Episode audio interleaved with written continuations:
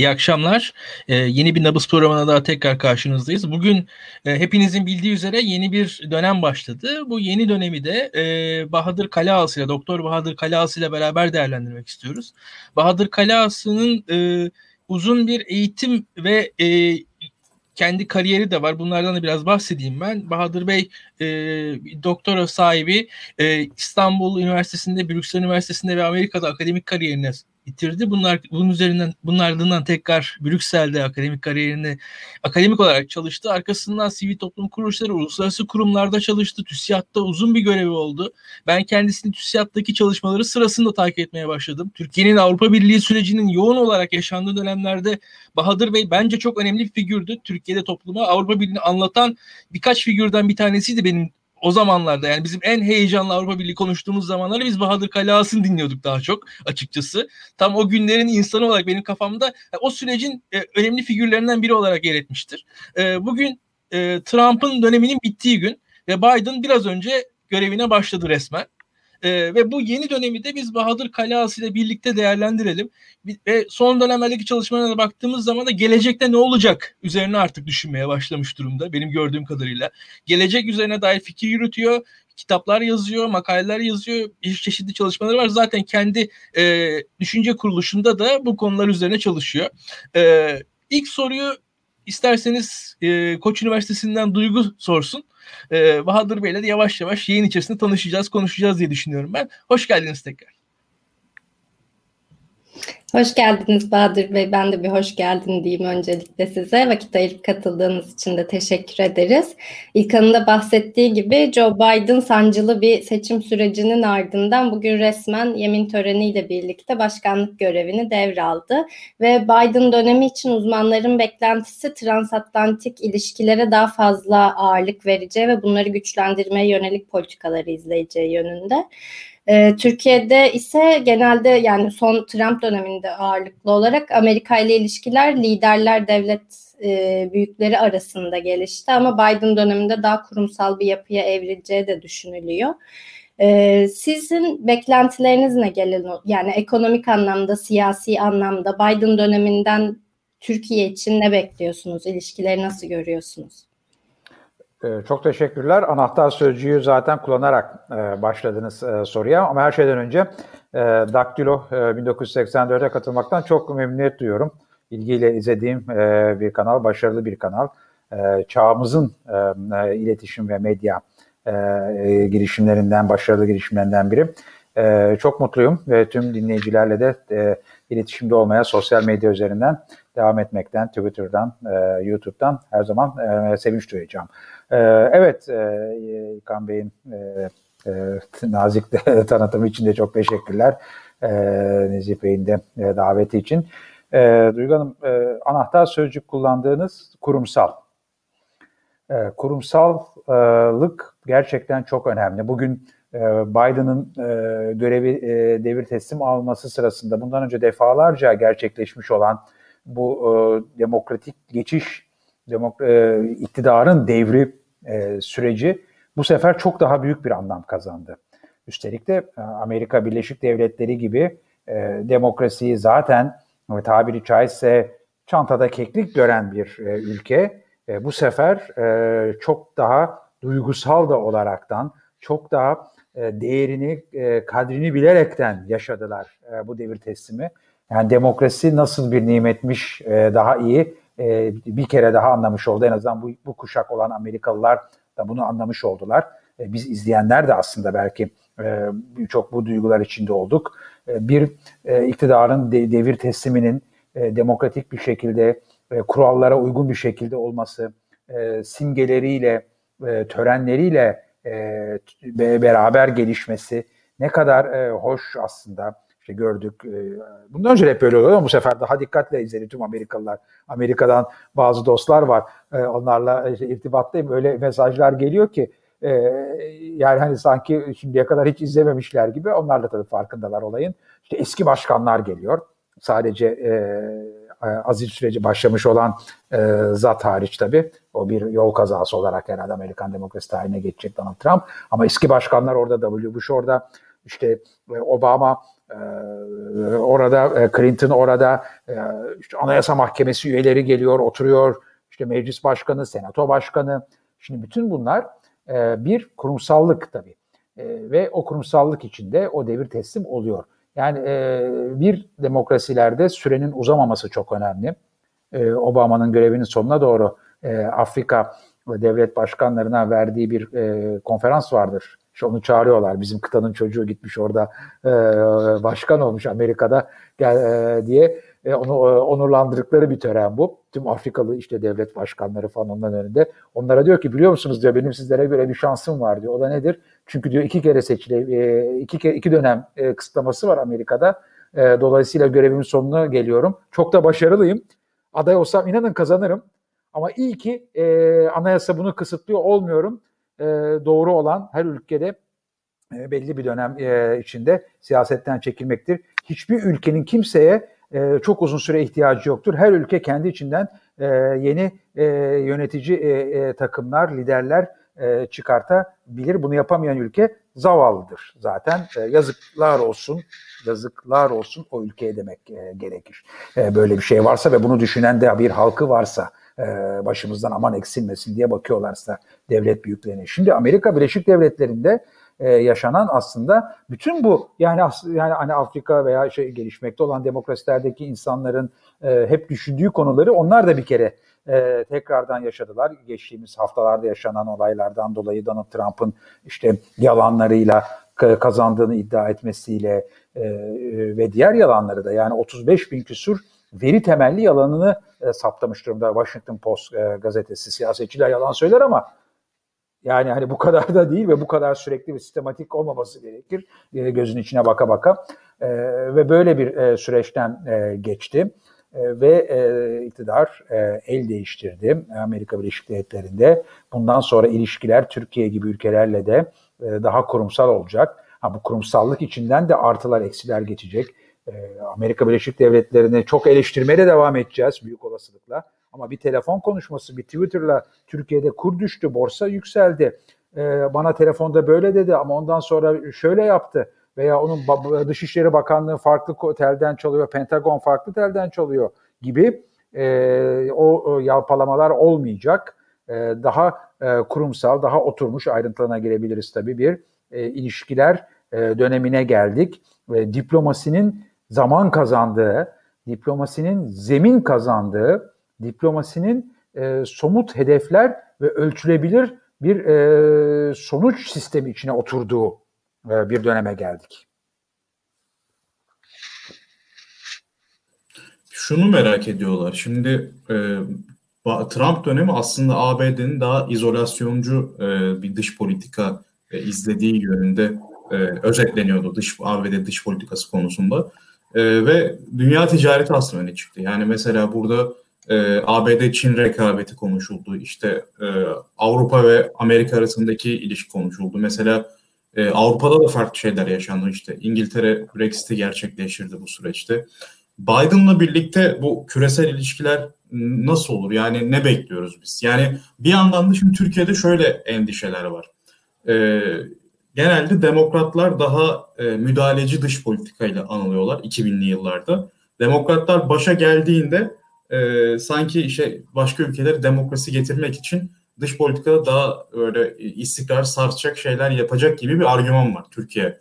Muhalefetinde de var, iktidar seçmeninde de var bu.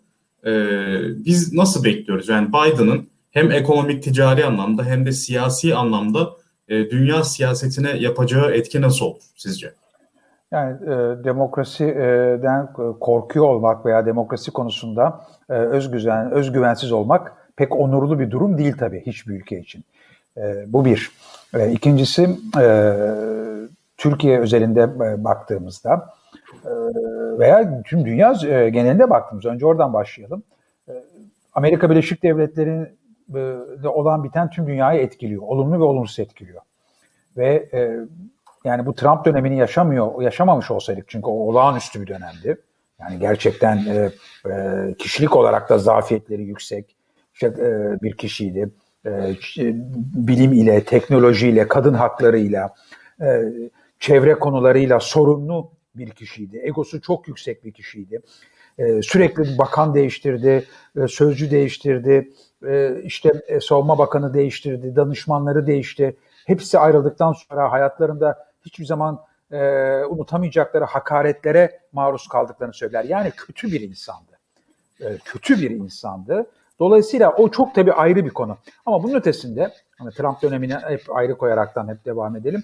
E, Amerika Birleşik Devletleri'nin politikaları e, maalesef tabii e, işte 20. yüzyılda gelişmiş olan enerji diplomasisi dahil, enerji kaynaklarını kontrol etmek dahil, e, kendi e, kurallarını tabii kendi çıkarlarını doğal olarak her ülke için belki ama e, savunmada yaptığı bazen analiz hataları, hani kendi çıkarlarını tamam koruyor, de, tamam her ülke yapabilir. Biz de onu ona göre e, e, diğer ülkeler anlar politikalarını ona göre yönlendirir. Ama ba, ba, e, Amerika Birleşik Devletleri'nin kendi çıkarları içinde e, tarihin ispat ettiği üzere çok büyük hatalar yapıp dünyanın başına büyük belalar açtığı olmuştur.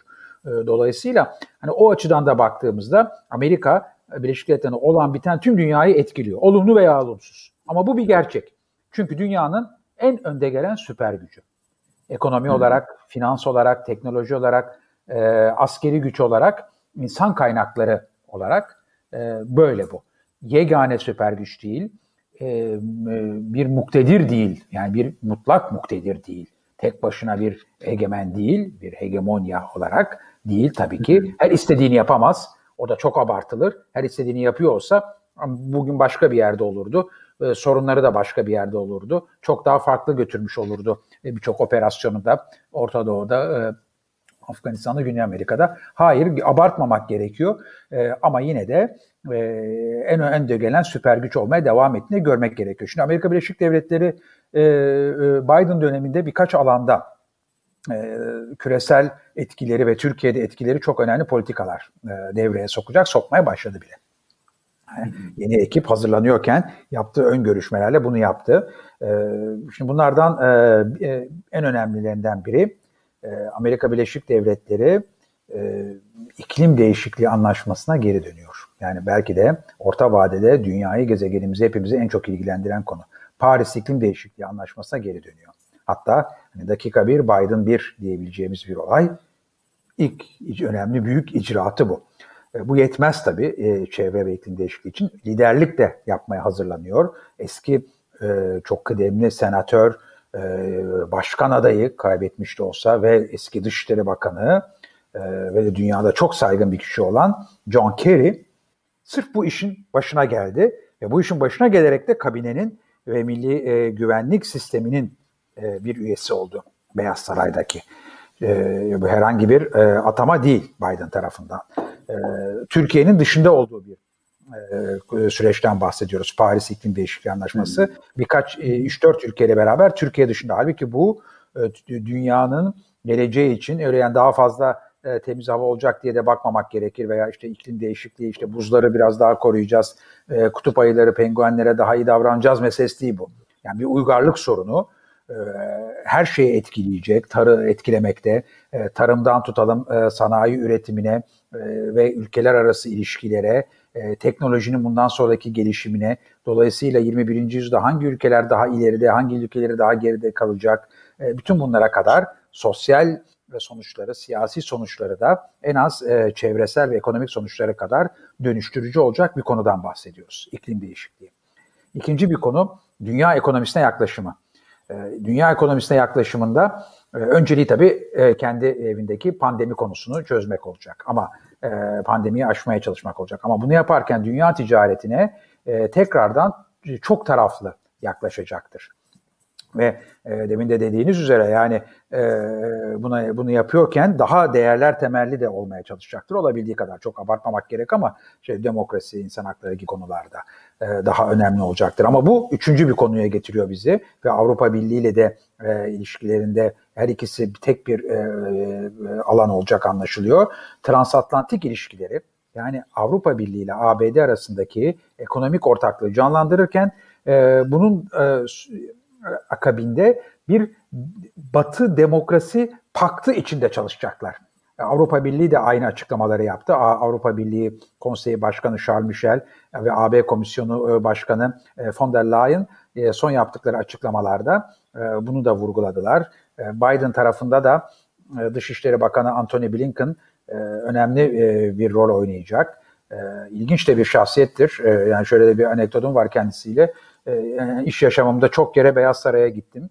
Ama ilk gidişim, tabii ilk gidiş çok e, unutulmaz, önemlidir. E, Clinton döneminde 90'lı yılların sonuna doğruydu. E, işte Türkiye ile ilgili bir takım konuları konuşmak için belli randevular istemiştik. İşte belli kişilere yönlendiriliyorsunuz. Bir tanesi de işte dediler ki Clinton'ın danışmanı. E tabii danışman ama önemli herhalde ki ona yönlendirdiler. Bir baktım adres Beyaz Saray. Neyse gittim. O e, genç danışman işte bugün o Dışişleri Bakanı olan kişi. E, Anthony Blinken daha sonra da tabii birkaç şeyimiz oldu. E, o zamanlarda da biliyorum e, bir Amerikalı e, için e, o görevde de olsa Avrupa'yı çok iyi biliyordu. Türkiye'nin e, sorunlarını e, çok iyi biliyordu. E, ama Türkiye'yi hani bir sonraki şeye bırakırsak tura e, Avrupa açısından transatlantik ortak pazar yani birbirinin dünyada en önemli ekonomik e, partneri olan iki taraf ticarette, yatırımda, teknolojide e, bir e, transatlantik ortak pazar kurma çalışmasına devam edecekler. Tariflerin arada indirilmesi, mevzuatların karşılıklı olarak tanınması. Bu bayağı ilerlemiş bir konudur. Neredeyse %80 bir zaten oluşmuş bir kütle var. Ona devam edecek.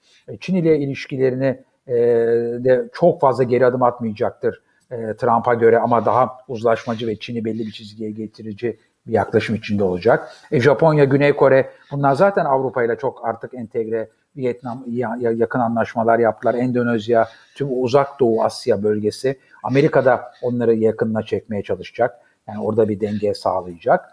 Ve bütün bunlar da ileri gidecek. Diğer bir konu dijital güvenlik konusu. Yani güvenlik ve dijital güvenlik konuları. Hem askeri güvenlik hem dijital güvenlik, e, siber güvenlik e, bu konularda Avrupa ile ortak standartlar oluşturmaya çalışacak. E, bunların tabii içinde çok önemli teknolojiler var.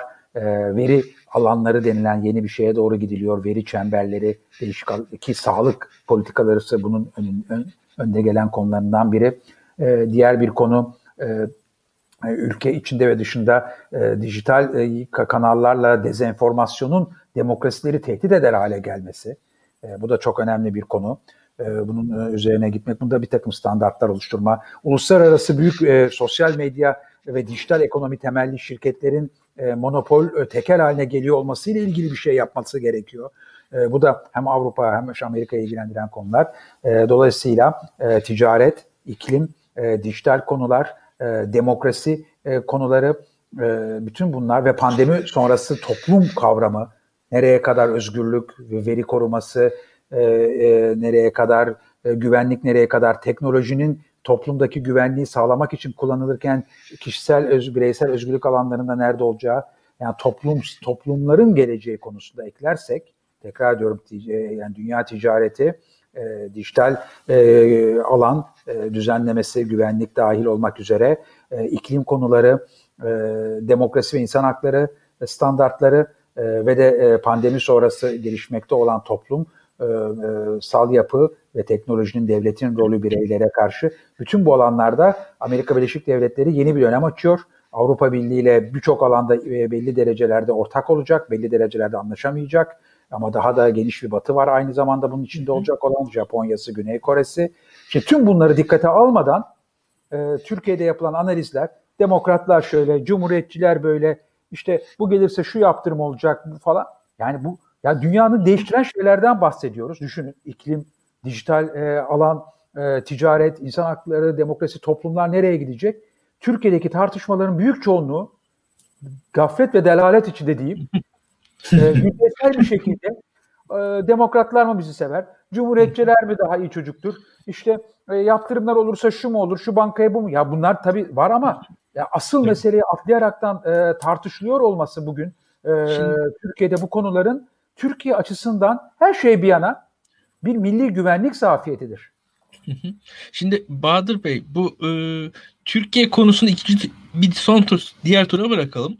Ondan önce ben bu anlattıklarınıza dair de birkaç şey sormak istiyorum. Mesela Amerika lider ülke dediniz. Hakikaten şu an dünyanın teknolojik açıdan, askeri açıdan, ekonomik açıdan birinci ülkesi Amerika. Ee, ama bu liderlik sadece bunlarla da olmuyor. Bir şekilde sizin de özenilen bir yer olmanız lazım. Yani Amerika şu an ne kadar özenilen yer. Çünkü ben mesela e, bu son olayları, bu Kapitol'e baskın, bu meclis basıldı Amerika'da. Yani baktığınız zaman e, kötü görüntülerdi ve hani hiçbir ülke ben böyle bir ülke olayım diye o baskın görüntülerini görüp ona özenmez. Ve hatta Amerika'nın tarihinde ben bir yorum okumuştum çok da beğenmiştim. Yani Martin Luther King'in e, suikaste uğradığı anı düşünün. O anki Amerika hiç kimse özenmez. Ama ondan bir yıl sonra Amerika Ay'a gitti. Mesela özenilecek bir ülke oldu.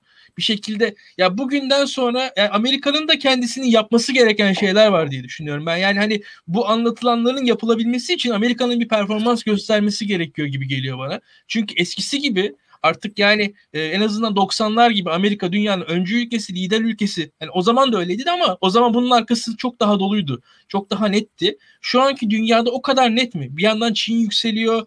Amerika'ya o kadar tüm dünya özeniyor mu? Hani e, soğuk savaşın bittiği zamanlarda hatırlayalım. O zamanlarda bir kot pantolon için yani bir muz için e, özenen insanlar vardı. Hollywood'a özeniliyordu. Tüm dünyada özeniliyordu. Bu e, demokrasi de bununla beraber gelen bir şeydi. Yani demokrasi tek başına insanlar sandığa gidip oy atmaya özenmiyorlardı. Bir yaşam tarzına, kültüre, özgürlüklere özeniyorlardı. Bir yandan da ya bakarsanız yani e, diktatörler de şunu diyor. Trump'ı da sansürlediler vesaire. Hani o özgürlük kavramının altı ne kadar dolu, ne kadar kuvvetli. Amerika özenilecek bir şey sunabilecek mi acaba dünyaya?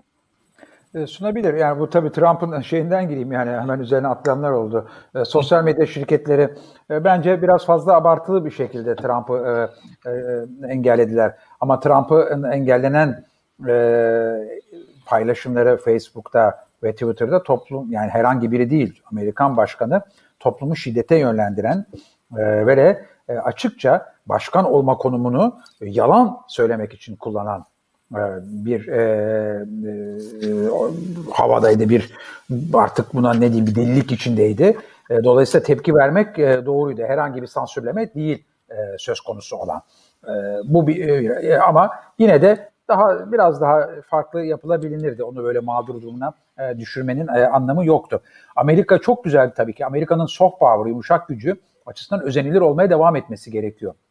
Evet. Ne kadar askeri gücünüz olursa olun ülkenin cazibesi dünyanın diğer ülkelerinin gözünde e, etkiniz, marka değerinizdir. E, çok doğru e, bu tespit ve Biden'ın da şu an e, tekrardan kendisine bizzat söylediği üzere en önemli ulusal görevlerinden biri toplumu e, mümkün olduğunca tekrar e, ortak paydalarda uzlaştırırken aynı zamanda da dünyanın gözündeki itibarını tekrardan yükseltmek.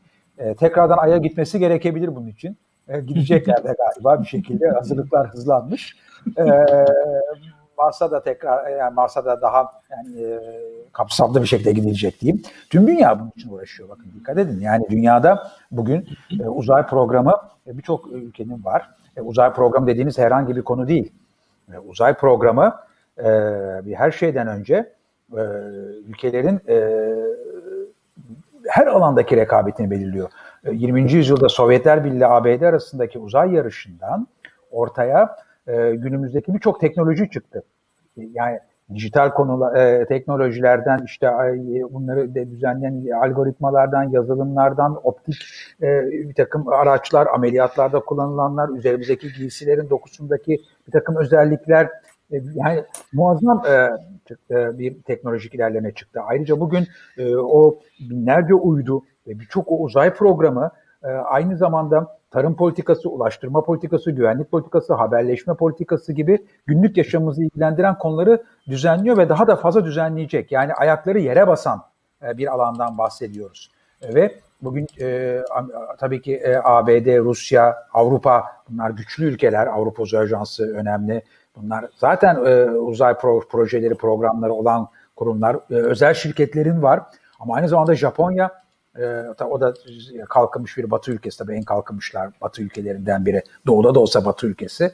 E, ama bunun yanı sıra Çin, Hindistan, Birleşik Arap Emirlikleri onların da uzay programları var. Hindistan ya da Mars'a uydu gönderdi. Hatta e, George Clooney'li falan Gravity filminin bütçesinden daha ucuza gönderdik diye başbakanın espri bile yaptı. Yani bütün bunlar e, açısından e, Amerika Birleşik Devletleri e, zaten dünyadaki ülkelerin 21. yüzyılda ön plana çıkmak için ve teknoloji üreterekten de bunu e, dünyaya daha kendilerini daha etkili kılmak için girdikleri e, ortamın da lideri. E, bu konularda bir şey yapması gerekiyor. Yani teknoloji, iklim, toplumsal kalkınma, pandeminin çok daha iyi yönetimi e, ki ülkenin o cazibesini toparlasın, o sistemi toparlasın. Kaldı ki arada bir takım olaylar da olabilir yine. Yani olumsuz olaylar bitti mi bilmiyoruz. E, sürprizler her zaman e, olabilir. Biden'ın e, kolay bir dönem geçirmeyeceği malum. Biraz önce yeni e, Cumhurbaşkanı olarak ki resmi Twitter e, hesabından geçtiği tweette e, bugün öğleden sonra hemen çalışmaya başlıyorum çünkü yapacak çok iş var. Hani mesaj açık. Tam bu noktada ben şeyi sormak istiyorum size. Yani aslında iklim krizini özellikle kadın haklarına yönelik bakış açısını belki Türkiye'deki muhalefeti nasıl etkileyecek gibi noktalara geleceğiz. Ama o sorumdan önce tam bu noktada hazır Biden'ın e, işbaşı yaptığını hemen konuşuyorken şimdi Trump'ın son dönemi yanlış hatırlamıyorsam Aralık ortalarında katsa yaptırımları Türkiye için onaylandı. Çünkü e, Türkiye bir NATO üyesi olmasına rağmen Rusya'dan hmm. S-400 füzelerini alıp hava savunma sistemine dahil etti ve eğer bunları e, çıkarmasa yani geçen e, Aralık ayında 5 madde üstüne ilk önce uygulanacağı üstüne bir karar alındı. Ama Biden'ın bunları arttırması bekleniyor eğer biz bu füzeleri savunma sistemimizden çıkarmazsak ve hatta toprağımızdan çıkarmazsak. Siz bu açıdan baktığımızda bizim dış politikamızı nasıl konumlandıracağımızı görüyorsunuz. Çünkü bir yandan da Türkiye sanki biraz batıya sırtını dönmüşken ya da yolunu biraz biraz değiştiriyorken e, son açıklamalarla biraz daha hem AB'ye hem ABD'ye tekrar e, yüzünü döndüğünü, bir denge politikası yakalamaya çalıştığını da görebiliyoruz. Yani bu dengeleri böyle bir arada düşündüğümüzde verileri siz nasıl bir dönem bekliyorsunuz? Hem Türk dış politikasında hem ABD'den bize gelebilecek yaptırımlar anlamında. Evet, e, yaptırımlar e, birer e, sonuç. Yani Türkiye'nin son 10 yıldaki e, iç siyaset, ekonomi ve toplumsal e, gelişmelerinin maalesef dış politikaya da olumsuz yansıması aslında. Yani yaptırımları tek başına konuşmak ayrı bir konu. İşte Amerika Birleşik Devletleri'nin bunu yapmaya hakkı var mı? Şurada haklı mı değil mi? Şu S-400'ler olsa mı olmasa mı? S-300'ler de var bazı Avrupa Birliği ülkelerinde bazı tatbikatlarda kullandılar mı kullanmadılar mı? Girit'te pakette mi kalıyorlar, arada bir çıkıp geri mi giriyorlar? E, bunları konuşabiliriz. F-35 e, yani en ileri e, savaş uçağı e, projesi. Türkiye bu birçok şirketiyle e, bu işin içindeydi. Yani yüzlerce şirketimiz bu işin içindeydi. En ufak parçalarından işte Eskişehir'in bir ikmal bakım merkezi olmasına kadar dünyadaki tek olacaktı. Bir, e, Türkiye bunun dışında kaldı. Dolayısıyla savaş uçağı değil, e, yani 21. yüzyıldaki birçok teknolojinin gelişeceği bir projenin dışında kaldı Türkiye. Türkiye dışına kalıyorken rakibi ülkeler daha fazla içine girmiş oldu. Yani sadece 5 kaybetmiyorsunuz. Diğerleri de rakipler de 5 kazanınca 10 kaybetmiş oluyorsunuz. Daha fazlasını kaybediyorsunuz hatta. Onların kazandığı 5, 7, 8, 10 olurken sizin e, e, eksi 5'iniz eksi 7, eksi 20 oluyor. Yani o bakımdan yaptırımlar zaten başladı. Yaptırımlardan bahsediliyor olması bile yaptırım. Ekonomiyi bir anda aşağıya çekiyor, güvenilirliğini azaltıyor, hem iç ekonomik aktörlerin hem dış ekonomik aktörlerin ülkeye bakışını e, zedeliyor e, ve yani ülke bundan zarar görmeye başlıyor.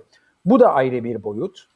Yani yaptırımların bizzat kendisinin ne kadar ne olduğu etkisi ama yaptırımların zaten oluyor, konuşuluyor olmasının nedeni. Ama bütün bundan ötesi şöyle bir şey var. Yani yaptırım var veya yok. Türkiye zaten demin bahsettiğim tüm önümüzdeki dünyanın küresel ortamın içine girdiği evrimde e, hepsinde TKK'da olsa dünya ilerleyecek. Yani süper bir noktaya hemen gelecek demiyorum yanlış anlaşılmak istemem ama iklim değişikliği, uluslararası ticaretin e, daha kurallı ve e, sistemlere daha fazla oturması, transatlantik ortaklık, ABD ile AB arasında bizim de ekonomimizi doğrudan ilgilendiriyor. Dijital tek pazar, e-ticaret, işte dijital güvenlik konuları, veri konuları, özgürlük güvenlik dengelerinin sağlanacağı tartışmalar, e, hukuk devleti konuları. Şimdi bu konular esas olarak dünyayı döndüren ve değiştiren konular. Şimdi bu konular var iken, bu konularda bir e, evrim var iken Türkiye bunların neresinde ise, neresinde ne kadar başarılı olabiliyorsa yaptırımlar gibi konularda da o kadar önümüzdeki dönemde kendi ulusal faydasını, e, çıkarını koruyabilir veya kaybedebilir. Yoksa sadece yaptırımdan yönelik bir politika hiçbir yere götüremez Türkiye'yi. E, bir zaman kazandırabilir. E, veya Türkiye'de bir takım eko, e, demokratik reformlar yapılır. e, ve o bir alan yaratabilir. Zaman, mekan e, sürekliliğinde Türkiye için biraz daha fazla rahatlama olabilir. Ama bir yere kadar bunlar. Önemli olan Türkiye'nin e, küresel ortamda kendini toparlayaraktan e, kendisi için doğru olan e, politikaları, e, çevre ile ilgili, dijital dönüşüm ile ilgili, sosyal kalkınma hedefleri, toplumsal cinsiyet eşitliği konuları, e, tüm bu alanlarda dijital dönüşüm konuları, hukuk devleti, yargı bağımsız, tarafsız ama aynı zamanda verimli işleyen bir yargı. Tüm bunları iyi götürmesi gerekiyor. Bu alanları düşünmeden, bu alanlarda ne olduğunu dikkate almadan sadece yaptırımlarla ilgili bir tartışma da aslında döner döner dolaşır aynı yerde e, tıkanır. O da şudur. Evet yani Türkiye işte belli bir diplomasiyle kendi içinde birazcık reform yaparaktan e, Türkiye'yi de kaybetmek istemeyeceği için Amerika Birleşik Devletleri ve Avrupa Birliği kendine belli bir, yani bir hareket alanı, bir takma, taktiksel manevra, taktiksel manevra alanı e, yaratabilir. E ne olacak? Geçici bir şey. Asıl oyunu değiştiriyor mu? Hayır. E, diğer ülkelerin, diğer başkentlerin e, politikalarının e, Türkiye'nin kendi kaderi üzerinde daha fazla rol oynaması gerçeğini değiştiriyor mu? Hayır. Yine devam eder. Yine bir, takım baskılar, yine bir takım e, gerektiğinde e, kendileri açısından e, sert çıkışlarla ekonomimiz yine zora girebilir. Yine Türkiye'nin dış politikada e, öne haklı olduğu konularda da hakkını, hakkını savunamaz duruma düşmesi ortaya çıkar. İşte Kıbrıs'ta, işte uluslararası terörle olan mücadelede. Ondan sonra çıkıp bizi dünya sevmiyor, dış mihraklar falan. Ya dünya liginde oynarken e, kendinizi güçlü kılmadan, daha tam tersine zayıflataraktan e, ringe çıkıp da e, sürekli yumruk yemenin bir mantığı yok. Belli ki daha iyi hazırlanmış olmak gerekiyor. Belli ki o oyunun iyi bir aktörü olabilmek gerekiyor. Zaten bunun için gerekli olan şeyler ile Türkiye Cumhuriyeti vatandaşlarının ihtiyacı olan, e, hak ettiği ilerlemeler, demokrasi, ekonomi, toplumsal kalkınma aynı liste. Aynı liste olduğu için işte demokratlar mı bizden bunu istiyor, cumhuriyetçiler mi onu yapıyor, yaptırımlarda işte o, bankaya mı yaptığı şey gelecek, şu haklı mı değil mi, orada abartıyorlar mı bu S-400 meselesini, onlara mı ne, bize mi ne? Bunlar kısır döngü içinde dönüp dolaşacak e, sözler olur. Saatler boyu tartışılır, televizyonlarda da tartışılır. E, değişik e, yaklaşımlar da olur siyasi ideolojisine göre. Ama esas değişmez. Esas Türkiye'nin insani kalkınmışlık endeksinde nereye gittiğidir. Orada yükselen bir ülkenin yaptırımlar gibi konularla e, uğraşması farklı olur. Diplomasisi farklı olur, etkisi farklı olur veya tüm uluslararası politika konularındaki gücü farklı olur. İnsani kalkınmışlık endeksinde ileriye gitmeyen, geriye giden bir ülkenin ya yapılan muamele e, farklı olur. E, o ülkede kendi kendini kandırır. Dış mihraklar, mış mihraklar, mış mış mış. Peki Erdoğan 2023'e kadar iktidarda gözüküyor ve bir reform söylemi vardı Biden kazanmasından sonra. Fakat e, Bahçeli açıklamalarıyla ve yaptıklarıyla sanki bunu gölgeler gibi.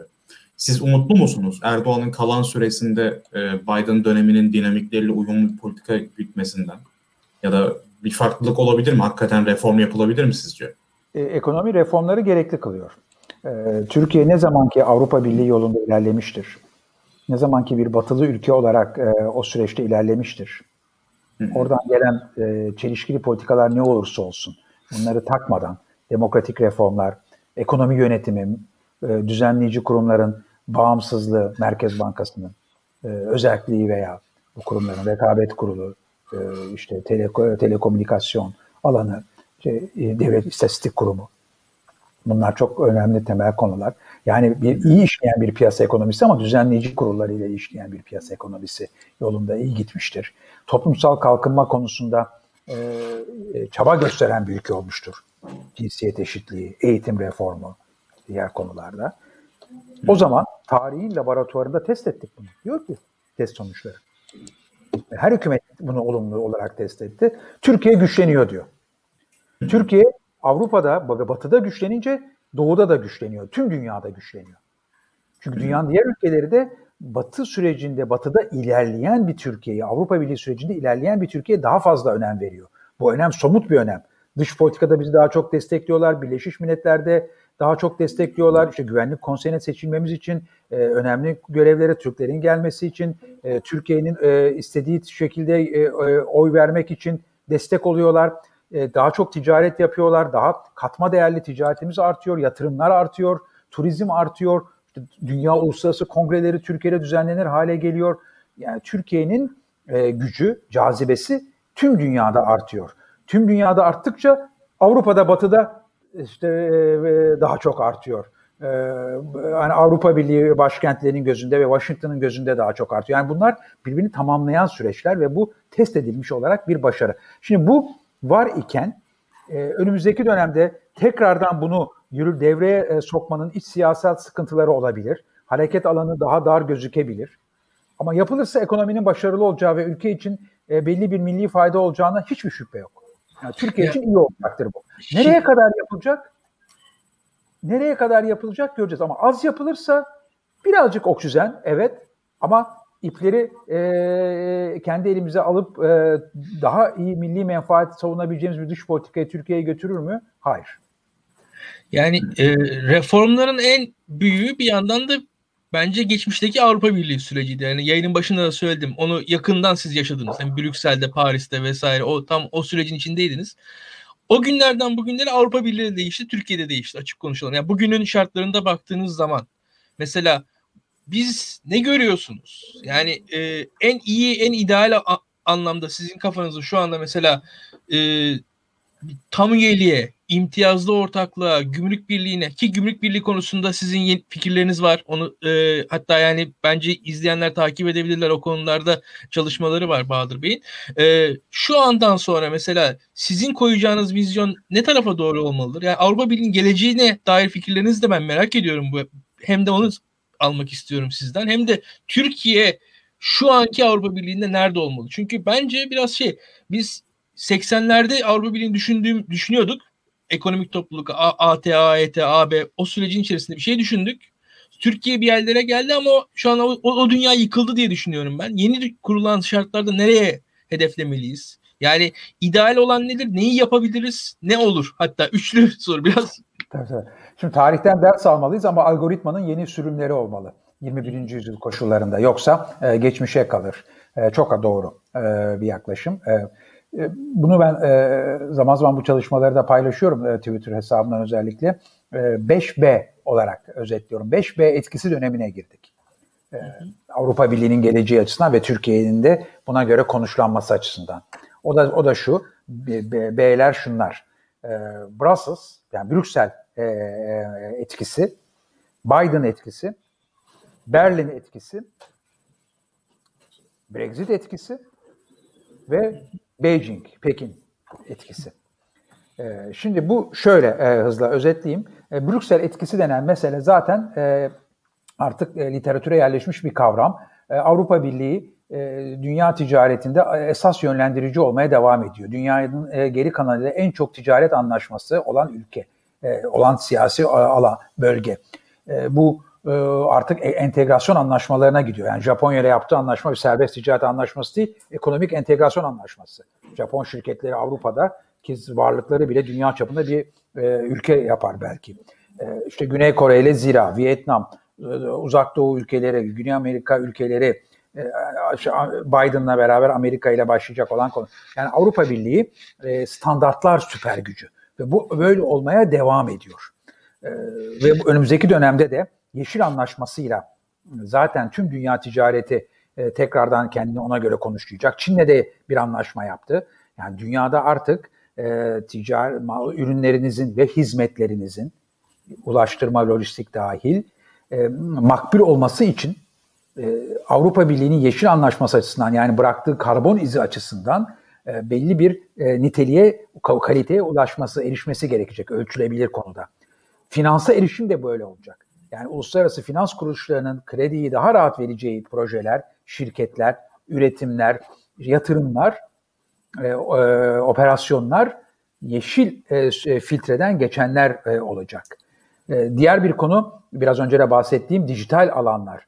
E, Biden yönetimiyle de arasında olacak olan e, bu data spheres denen e, veri alanları ki sağlık politikası bunların en önemlilerinden biri artık. Yani sağlık hizmetleri, ürünleri ve verilerinin yönetimi önümüzdeki dönemde pandemi e, den geçiş dönemlerinde herhalde o da diyalektik bir geçiş olacak öyle anlaşılıyor. Pat diye hiçbir şey bitmeyecek.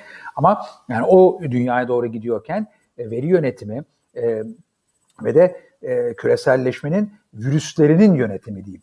E, çünkü ben uzun yıllardan beri kitaplarımda da hep bahsettiğim e, bir virüsler meselesi var. Çünkü her tarafta herkes bahsediyordu. Kimse kain olduğu için değil tabii. Biyolojik virüslerin e, yayılmasına baktığınız zaman dünya tarihindeki 90'lardan itibaren tekrar çoğalmıştı. Çünkü küreselleşme hareketliliği arttırdı dünyada. Hareketlilik artınca ne oldu? işte mallar, hizmetler, para her şey çok serbest dolaştı insanlar falan ama olumsuzluklar da hızlı dolaştı. Biyolojik virüsler, işte bir kriz oluyor bir bu Amerika'da tüm dünyaya e, bulaşıyor. Yani finansal virüsler, dijital virüsler tek yani bir çökerse sistem e, gerçekten çok kötü olur ama dijital sistem sürekli saldırı altında. İşte e, terörizm virüsü, dezenformasyon virüsü, e, işte karbondioksit virüsü bunlar hep büyük önemli sorunlar. İşte Avrupa Birliği bunların düzenlenmesinde e, önde gelen e, bir güç. Dolayısıyla bir Brüksel efekti var ve Türkiye açısından da var. Türkiye üye olsa da olmasa da Avrupa Birliği'nde üretilen standartlara uymadan iş yapamıyor. E, yani Kuzey Irak kamu mal satacaksınız? Çin'e mi? Ee, işte Mısır'a mı? E, Avrupa standartlarındaysa Türk ürünlerinin değeri artıyor. Zaten öyle olduğu için de rahat edebiliyoruz birçok alanda e, ihracat yaparken. Yeter ki ürünlerimiz e, daha çeşitlensin artık. Daha ka- teknoloji katma değerli e, bir şeye doğru gidelim. E, diğer iki, ikinci konu Biden efekt. Biraz konuşmuş olduk tabii. Transatlantik ilişkiler ve de ayrıca bir e, Batı demokrasi paktını tekrardan oluşturmaya çalışacaklar. Ve kurucu bir pakt olsun deniyor bu. Kurucu bir e, aşağı, e, girişim olsun deniyor. O bakımdan Türkiye'nin kesinlikle dışında kalmaması gerek. Türkiye'yi her alanda siyasi, ekonomi, sosyal kalkınma e, fena halde lig düşürtür. E, e, o yüzden e, önemli. Ama bir Biden etkisi olacak, iklim değişikliği, uluslararası ticaret, yani konuştuğumuz konular bir daha şey yapmıyorum. Ama Avrupa'nın de etkiliyor. Üçüncü konu Berlin etkisi. Şimdi Berlin e, e, Merkel demekti uzun yıllar. Merkel'in getirdiği bir tonlama var. Bir e, farklı bir merkez sağ siyaset anlayışı var Avrupa'ya ve Almanya'ya e, getirdiği. E, sığınmacı krizinde de gördük bunu. Diğer başka konularda da pandeminin yönetiminde de. Merkel veda etti parti başkanlığına. E, başbakanlığa da veda ediyor Eylül'de. Merkel sonrası Almanya ne olacak? Bu önemli üçüncü bir B efekti. Dördüncü B efekti Brexit. Burada da sizin sorunuzla ilgili önemli ipuçları var. Çünkü İngiltere e, Brexit'e aslında bir dezenformasyon virüsü kaparak e, bulaştı. Yani Brexit için yapılan kampanyadaki e, halkın oy vermesine neden olan iki temel e, iddianın yalan olduğu, yani yanlış falan hata değil, yalan oldu ve bir Google tıklaması ortaya çıkacak yalan olduğu çok bariz olarak ortaya çıktı. Buna rağmen bu kadar kalkınmış bir ülkede eğitim seviyesi vesaire halkın e, bir kısmı işte sosyal medyanın da sistematik e, tabii e, manipülasyonuyla bunların da hepsi ortaya çıktı. E, böyle bir karar verdi. Yani özel sektörü e, Avrupa'da Avrupa Birliği'nden yana e, işçi sendikaları Avrupa Birliği'nden yana, sivil toplum kuruluşlarının büyük çoğunluğu oradan yana, ülkenin ekonomik kalbi Londra or, e, Avrupa Birliği'nden yana, tüm üniversiteleri dünyaca medarı iftar olan işte tüm bilimsel kuruluşları çarşaf çarşaf gazetelerde yayınlar yaptılar. Sakın ha çıkmayalım. Niye? Çünkü Avrupa Birliği'nden çıkınca asıl egemenlik kaybına uğruyorsunuz. Çünkü zaten Avrupa Birliği'nin aldığı kararlara uymak zorundasınız. İşte Norveç, İsviçre'de farklı nedenlerden giremediler ama buna maruz kalıyorlar. Ama küçük ülkeler, başka zenginlikleri var, idare ediyorlar. Türkiye gibi bir ülke içinde üye olmadığı zaman yine de orada alınan kararlara, Brüksel'de alınan kararlara e, tabi olmak zorunda kalmak bir ulusal egemenlik kaybı aslında. Yani tam üye olunca daha iyi koruyorsunuz. Niye? Çünkü hisseder olarak o masada e, oturuyorsunuz. Ama Brexit'in e, etkisi artık Avrupa'da zaten geçmişten beri var olan e, bu çok çemberli, çok eksenli, daha karmaşık bir e, Avrupa entegrasyon geometrisini tekrardan tetiklemek olacak. E, ve farklılaştırmış entegrasyon diye bir sistem var e, ve, güçlendirilmiş e, işbirlikleri. Bunlar zaten şu an Avrupa Birliği yasalarında, kurucu yasalarında, antlaşmalarında var. Bunları da daha iyi bir düzenlerse Avrupa Birliği, e, işte bir merkezi Avrupa, federal Avrupa daha, e, Euro bölgesinin yönetiminin de güçlenmesiyle ortaya çıkacak olan e, ki pandemi de bunu olumlu olarak tetikledi. Bir taraftan da işte ortak borçlanma araçları gelişti örneğin. Bir taraftan da daha esnek üyelikler olabilir ama yine de dışında değil. Yani özel statü mevcut Avrupa'nın dışında bir yerlere koymak oluyordu. O ikinci sınıf uydu haline gelmek anlamında oluyordu. E, bu ise tam tersine e, mevcutu e, dışında bir çember değil, mevcutu çember haline getirip geniş çember onun içinde daha yoğun bir merkez yaratma girişimi. Türkiye bugünden o güne bir özel statü e, müzakeresi yapmadan e, dik durabilmeli e, ve e, o süreci kaybetmeden ilerleyebilmeli. O da zaten e, diğer e, B etkenine dikkate alırsak yani B Çin etkenini dünyada e, bu pandemi sonrasında da e, ticaret ağları, e, değer ağları ekonomik, e, lojistikte işte olsun, turizmde, teknolojide, finansta değişiyor. E, dünyadaki birçok şirket çeşitlendirmeye çalışıyorlar. Yani Çin'den bağımsız hale kimse gelemez ama e, Çin'e Çin'deki Çin'den tedarik zincirleri varsa çeşitlendirme içindeler. Burada da Batı'ya, e, Amerika'ya, özellikle de Avrupa Birliği'ne yakın olmak ülkelere avantaj sağlayacak. E, Türkiye yakın mı? E, coğrafi olarak yakın.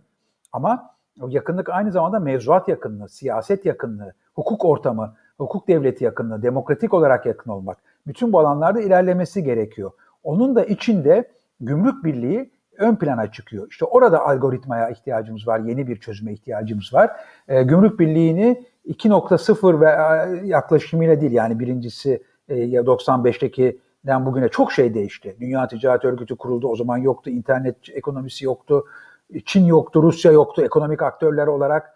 E, bugün e, o gümrük birliğini evet biraz geliştirmek gerek. E, sanayi ürünlerini kapsıyor, tarıma, hizmetlere. Yani Türkiye fırsatını iyi değerlendirerekten Avrupa ile ekonomik bağlarını, o yakınlığını e, daha da arttırması gerekiyor. Ama bunu bir 5.0 sürümüyle yapmalı. Dijital ekonomiyi, sürülebilir kalkınma amaçlarını, e, çevreyi, sosyal konuları dikkate almalı. Zaten bunu yaparsa Türk şirketler veya Türk ekonomisi e, dünyada cazip olacak, e, marka değeri yüksek olacak, ürünlerimizin e, her alanda hizmetler, hizmet ürünlerimiz dahil olmak üzere etkisi yüksek olacak. Zaten yapması gerek ama Avrupa Birliği ile yeni bir gümrük birliği anlaşması Türkiye o karşılaştırmalı avantajı sağlayacaktır. Yeter ki bu 5B etkisinden yani Avrupa'yı değiştiren bu 5B etkisini Türkiye iyi kavrasın, konuları bu şekilde e, tartışabilir hale gelsin. Hatta ve hatta buna bir 6B, 6. B'yi de ekleyebiliriz Türkiye açısından. O da e, İngilizcesiyle e, business, iş dünyası. Çünkü Avrupa iş dünyası destekliyor. Yani benim de uzun yıllar icra kurulunda görev aldım. Avrupa Özel Konfederasyon, Özel Sektör Konfederasyonu Business Europe, e, Türkiye'den TÜSİAD ve TİSK üyesidir. Çok açık bir şekilde e, Avrupa ekonomisi için Türkiye ile gümrük birliğinin yenilenmesini e, destekliyor. Ama dipnot da düşüyor. Türkiye'nin de, de demokrasi ve hukuk devleti konularında, özgürlükler konularında e, ilerlemesi gerekir. Çünkü artık e, dünyada e, yani artık e, iş dünyası da uluslararası e, iş yapan e, şirketler e, sadece sosyal sorumluluk e, açısından değil, e, maddi açıdan da e, özgürlüğün, hukukun e, e, zayıf olduğu ülkelerde iş yapamayacaklarını biliyorlar. Burada peki bir soru yöneltelim. Şimdi Suriye Savaşı ile birlikte Türkiye sanki bir imtiyazlı, fiili olarak imtiyazlı ortaklık ilişkisi içerisine girdi. Hazır Merkel'de konuşmuşken yani Merkel'in de e, Türkiye'ye yaklaşımı aslında hani göçmenleri e, sen tut bir şekilde onlara kamp ol yani 5 milyona yakın yani Suriyeliler ve başka göçmenler hep beraber 5 milyona yakın e, göçmen var. E, bu sırada da Türkiye'de e, otoriterleşme yaşandı. Yani Türkiye'de Şimdi mesela ben bir cezaevi nüfusu verisi paylaştım. 100 binlerden 300 binlere gitti bir anda cezaevi nüfusu Türkiye'de 2020'ye yaklaşırken. Yani Avrupa Birliği göçmenler karşılığında sanki buna sessiz kalmış bir görüntü çiziyor. Ee, bu konuda e, neden böyle oldu birincisi? İkincisi gelecekte bu ilişki nasıl olacak? Bu Şimdi biraz önce demin anlatmaya çalıştığım yaptırımlarla ilgili konudan bir takım şeyleri yarım yamalak yapınca ve ülkenin ulusal çıkarı açısından gereğini yapmayınca kalkınma perspektifleri açısından vatandaşlarının e, geleceği açısından gereğini yapmayınca e, o zaman e, zaman zaman e, belli konularda hareket alanı, taktiksel manevra alanı kazanabilirsiniz. Bu beklenmedik bir şekilde bir göç dalgasını yönetmek de olabilir veya işte yaptırımlar gibi konularda Türkiye'nin batıdan kopmasının bedelinin yüksek olması olabilir. O, o, o, o zaman da bazı olumlu adımlar da atabilirsiniz e, konunu yönetmek için. Ama bunlar işte böyle çok e, bulanık, çarpıklıkları olan, geçici e, e, olumlu etkileri olan ama aslında orta vadede yani ülke için bedeli de yüksek olabilecek başka sorunlar yaratan e, kısır döngülere giderler. Yani göçmen konusu da böyle oldu. Türkiye bu konuda e, e, birçok yani Türkiye bu göçmen göç e, göç sorunu artık yani göç sığınmacı yani uluslararası terminolojik bir şeye girmek istemiyorum ama hani Suriye e, ve Orta Doğu'dan göç sorunu diyelim e, yaşadığı zaman sıralarda e, kendi içinde hukuk devleti, özgürlükler, kişisel verilerin korunması, e, Türk Ceza Kanunu'nun işte birçok maddesi bu konularda zaten e, kendisinin de iddia ettiği, olmak istediği demokratik standartlarda bir ülke olsaydı çok farklı yaşardık bunu ve bunun yönetimini. Zaten böyle bir sorun e, yaşanmayabilirdi. Ee, zaten Türkiye bu konularda geri gitmiyor olsaydı Avrupa Birliği içindeki Türkiye karşıtları, bir de öyle bir çevreler var. Türkiye'nin kendi iç sorunlarını kendi başka amaçları için e, istismar etmiş olup Türkiye'yi uzaklaştırmamış olurdu Avrupa Birliği'nin dış politika e, dayanışma sisteminden. Zaten öyle bir dönemde ortamda büyük olasılıkla göz sorunu da yaşanmazdı. Ha, bunun bedelini kim ödedi? Türkiye ödedi, Avrupa'da ödedi, Amerika'da ödedi. Yani herkes ödedi aslında. Yani bu bir e, kaybet kaybet kaybet denklemi. E, Avrupa için, e, Türkiye için ve Türkiye'nin çevresindeki ülkeler için, dünya için. E, bu yüzden e, evet yani bunlar kötü. Yani Türkiye e, hatalar yaptığı zaman e, bedelini başkalarının da ödeyeceği kadar da önemli bir ülke. Yani herhangi bir ülke de değil. E, ama en başta tabii ateş e, düştüğü e, e, zaman ve mekan e, sürekliliğini yakıyor. O da e, biziz, bizim yıllarımız maalesef. Yönetmesi çok zor bir konu ve yapısal reformları daha da, yani Türkiye'nin yapısal reform listesine bakın ne var? Anayasa bence en önde gelen. Yani bu anayasa ne e, e, e, ekonomi için iyi, ne e, işte üniversite hayatı için iyi, e, ne ülkenin dış politikası için iyi. Denenen, denendi, bir takım sorunları çıktı. Bence ciddi bir reforma ihtiyacı var. Anayasa, yargı reformu ama onun dışında kalan e, listeye baktığımızda eğitim, e, işte sermaye piyasası var ama eğitim ve iş piyasası. E, eğitim ve iş piyasası deyince zaten e, göçmen sorununun da odağında buluyorsunuz kendinizi. E, sizin e, çok daha iyi bildiğiniz e, çok derin e, ve de sürekli çığ etkisiyle büyüyen sosyal ve ekonomik sıkıntılardan dolayı. Bu noktada aslında sizin yanıtlarınızda hep vurguladığınız şey biraz daha açmak istiyorum ben. Hani dediğiniz gibi dijital alanlarda veri güvenliği, ekolojik problemler, mesela benim de e, özellikle altını çizmek istediğim cinsiyet eşitliği ya da Türkiye'nin ne yazık ki e, sürekli deneyimlediği kadına şiddet ya da ölümler gibi konular var ve biz bunları genelde yani uzun e, süreli bir iktidarın ajandasından okumaya çalışıyoruz. Eksikleri tespit etmeye çalışıyoruz ve sizin de dediğiniz gibi çok yapısal aslında siyasi sistemin, hükümet sistemine dair ya da anayasaya dair de yapısal reform ihtiyaçları var Türkiye'de. Ama bunu muhalefetin ajandasında biz çok görmüyoruz ya da karşılıklı bir paslaşma gibi geçiyor genelde bana kalırsa. Sizin mesela beklentileriniz ne? Ekolojik alanlarda cinsiyet eşitliği konularında ya da dijitalleşen dünyaya dair muhalefetin ajandası nasıl şekillenmeli? Yani muhalefet de biziz, iktidar da biziz bir yerden sonra tabii ama e, e, yani vatandaşlar olarak, e, bireyler olarak, sivil toplum e, içinde yer alan insanlar olarak e, bu konuda demek ki e, daha sesli olmalıyız. E, daha yüksek sesli ve daha nitelikli sesli olmamız gerekiyor. Yani evet yani muhalefette de baktığımız zaman işte demin dediğim e, medyada düşülen e, ABD-Türkiye ilişkilerini tartışırken e, düşülen e, o e, girdaplara muhalefetin de düştüğünü görüyoruz. E, işte Kuzey, işte Doğu Akdeniz, Kıbrıs konuları tartışılıyor diyelim veya AB ile ilişkiler, yaptırımlar. İşte aman milliyetçiliği kimseye kaptırmayalım derken aslında milli çıkarlar için belki de e, çok yararlı olan bir şey söylenmiyor. Yani en milliyetçi söyleri söylemek e, acaba en milli fayda getiren konu mudur? Veya dış politikada haklı olduğumuz bir konu var ise her söylediğimiz, her önerdiğimiz şey, her tutum veya politika haklı olduğumuz anlamına gelir. Hayır. E, muhalefet de bu e, girdaba düşebilmekte ve konunun özünden bazen uzaklaşabilmekte veya konuları ayrı ayrı tartışıp arasındaki bağlantıyı e, söyleyemeyebilmekte maalesef. Ama bu e, şöyle bir konu. E, tüm savunuculuk yapılan her işte de zaten geçerli ana kural budur. Bir başarı göstergesi şudur. Konuları düşünen insanlar açısından siyasi yarışın, siyasi rekabetin ana ölçütlerinin, ana kıstaslarının ülkeyi gerçekten ileriye götürecek konular olması. Yani siyasetçiler çıkıp o şekilde prim yapmaya çalışmalı. Şimdi örneğin yerel e, düzeyde mesela bu olabiliyor. Şimdi bakıyorsunuz icraatları veya gerçek ne olursa olsun her partinin adayı daha fazla yeşil getireceğim, çevreye daha duyarlı e, bir ilçe veya e, il yöne e, şey büyük kent büyük bele, şehir belediyesi yöneteceğim, kent belediyesi yöneteceğim. Daha dijital dönüşüm sağlayacağım. Çocuklarımıza okul sonrası şöyle etkinlikler alanı sağlayacağım diye. Çok doğru. Yani gerçekten doğru hedefler üzerinden birbirleriyle yarış yapıyorlar. Mesela bakın bu güzel bir şey. Türkiye bunu başardı örneğin. Bu iyi bir şey. Veya herkes yani çevreci hareket Türkiye'de şunu başardı. Siyasi partiler e, yani e, öz ve sözü bırakamaz. Sözde en azından gerçekten daha çevreci olmaya çalışıyorlar ve bunu bunu bunu iddia ediyorlar. Doğru veya yanlış. Şimdi bunun tabii daha sonraki aşamalarına geçmek gerekir ama e, işte bu konularda yani genel olarak da ülkeyi ileriye götürecek olan tüm bu alanlarda çok somut bir şekilde ne yapılacak, ne zaman yapılacak, hangi takvim, hangi kaynaklarla bunu çok e, iyi tartışabilir hale gelmesi gerekiyor Türkiye'deki siyaset yarışının, siyasi rekabetin.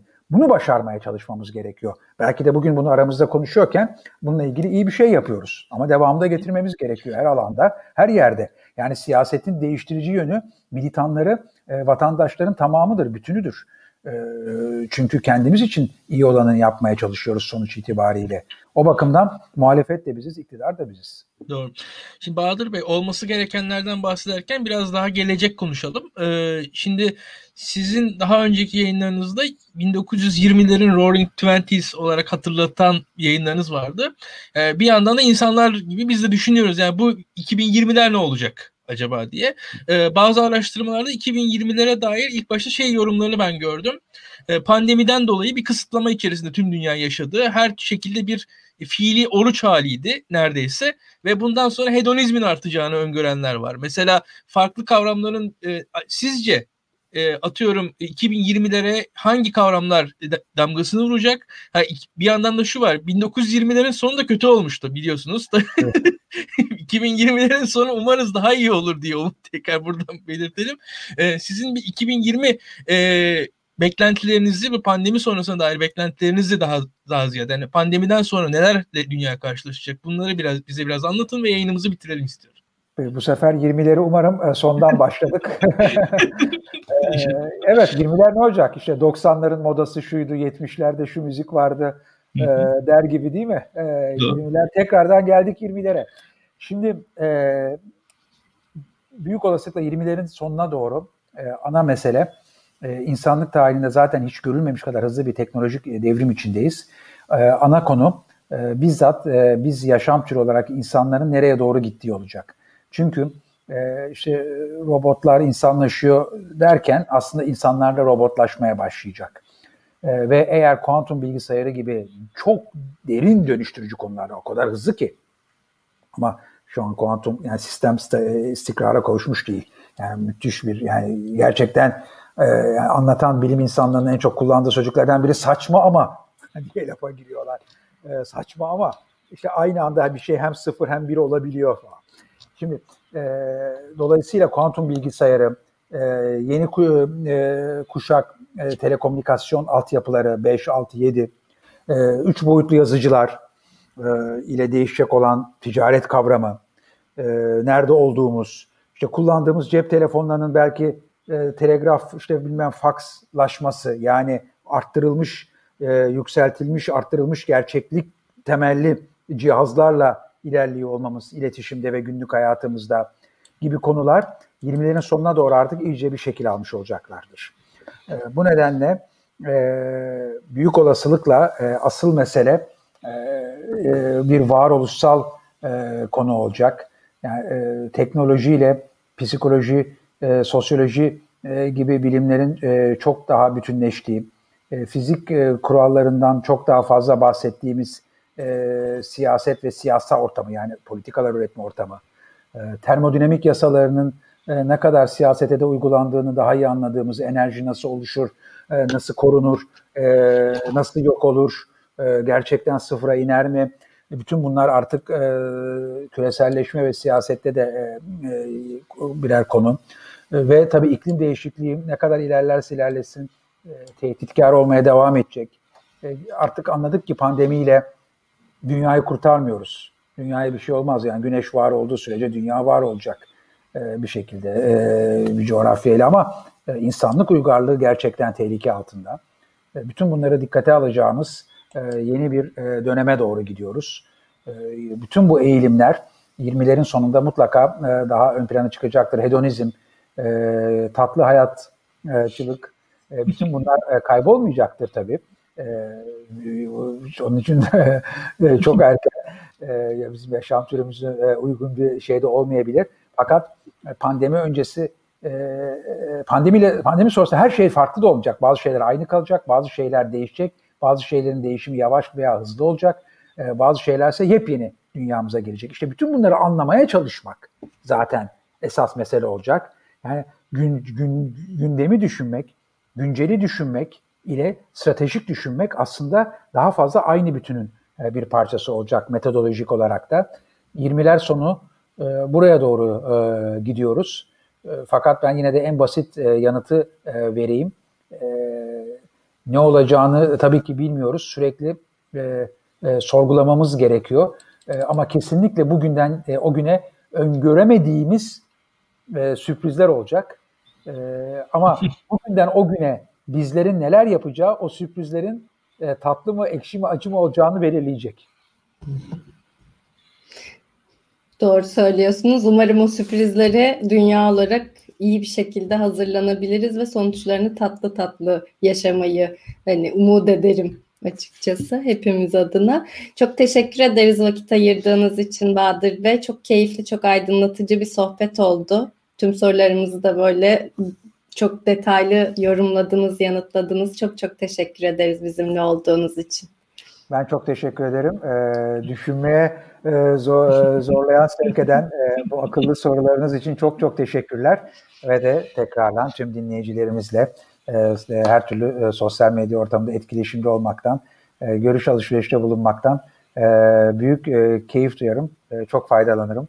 E, çok çok teşekkür ediyorum nazik davetiniz için. Çok sağ olun. Herkese iyi akşamlar diliyoruz. Haftaya yine Nabız programında görüşmek üzere. Hoşçakalın. Sağ olun.